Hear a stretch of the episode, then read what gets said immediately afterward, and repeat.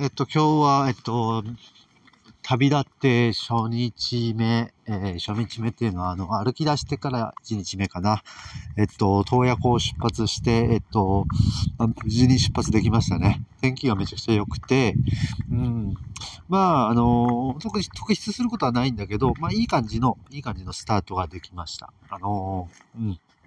えっと、まあ、そうだな、いきなり、そうだな、まあ、車で、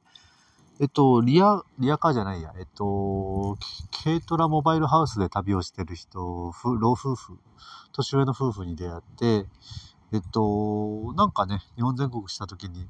まあ、天狗の茶式は来てないけど、自分のゲストハウスを認識してくれたのはちょっと嬉しかったかな。うん、そういうこともあって、うん、まあまあ、その後は、まあ、確か、うーん、ちょっと覚えてないけど、あ、そうだな、トンネルの中をこうで行き、入って、トンネルの中で待っててくれて、その、お茶を買ってくれた人もいましたね。あの、お土産くれて、お土産を渡してくれて、ね、そのお茶を買ってくれて、うん、そういう人もいたりとか、うーん、まあ、とりあえず今日疲れたな。うん、思ったよりリアカーはちょっと、思ったよりはしんどいかなっていう感じの、それさすがにね、あの、80キロもあるからね、全部でね、あの、物が、物が30キロ、リアカーが20キロ、うん。で、お茶が30キロ、うん。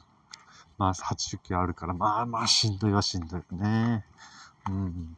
で、えっと、到着して、えっと、豊浦、こう、豊浦っていう町に到着して、まあ、そこで、えっと、五郎くんっていう、まあ、もともと連絡をくれてた子が、なんか一緒に歩きたいとか言うから、それでちょっと多分、しばらく彼と二人旅をすることになって、まあ、温泉にゆっくり使って、うわー、でもほんとふにゃふにゃになるまで温泉に入って、それでまあ、すぐそばのビーチにテントを立てて、あの、軽く自炊して、うん。それでまあ、あのテントの中で今日は一泊するかなっていう感じです。はい。じゃあ今日は短いけど、ここで終わります。はい。